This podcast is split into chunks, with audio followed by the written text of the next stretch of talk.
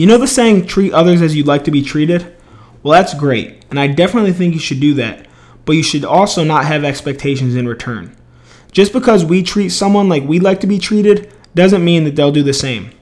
The reasoning for this is that the way they would treat you may not be equal. We all define terms and phrases in our own way. When you say I love you, it may mean something entirely different than when I say I love you. Just because you trust someone with your life doesn't mean that they feel the same way.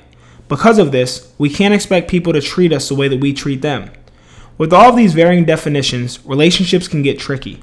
Our level of respect, love, and trust for someone may not line up with where we think that relationship stands. This is something we have to come to terms and be okay with. It's okay to do these things more than someone else.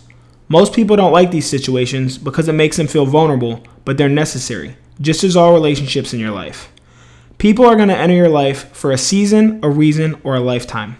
Just because they play one role in yours doesn't mean that you'll play the same in theirs. You may teach someone a lesson, but they were just a good friend to you at one point.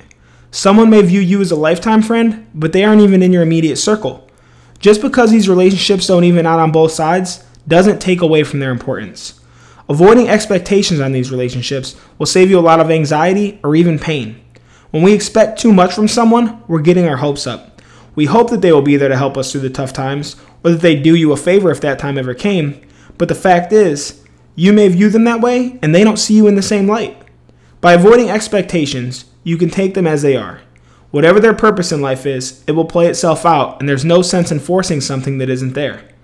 This week, I urge you to think about the relationships in your life. Not so much where yours are, but what you are to others. Where can you grow? Where can you help? Work on yourself, and your relationships will strengthen as well. Thanks for listening to Daily Dill.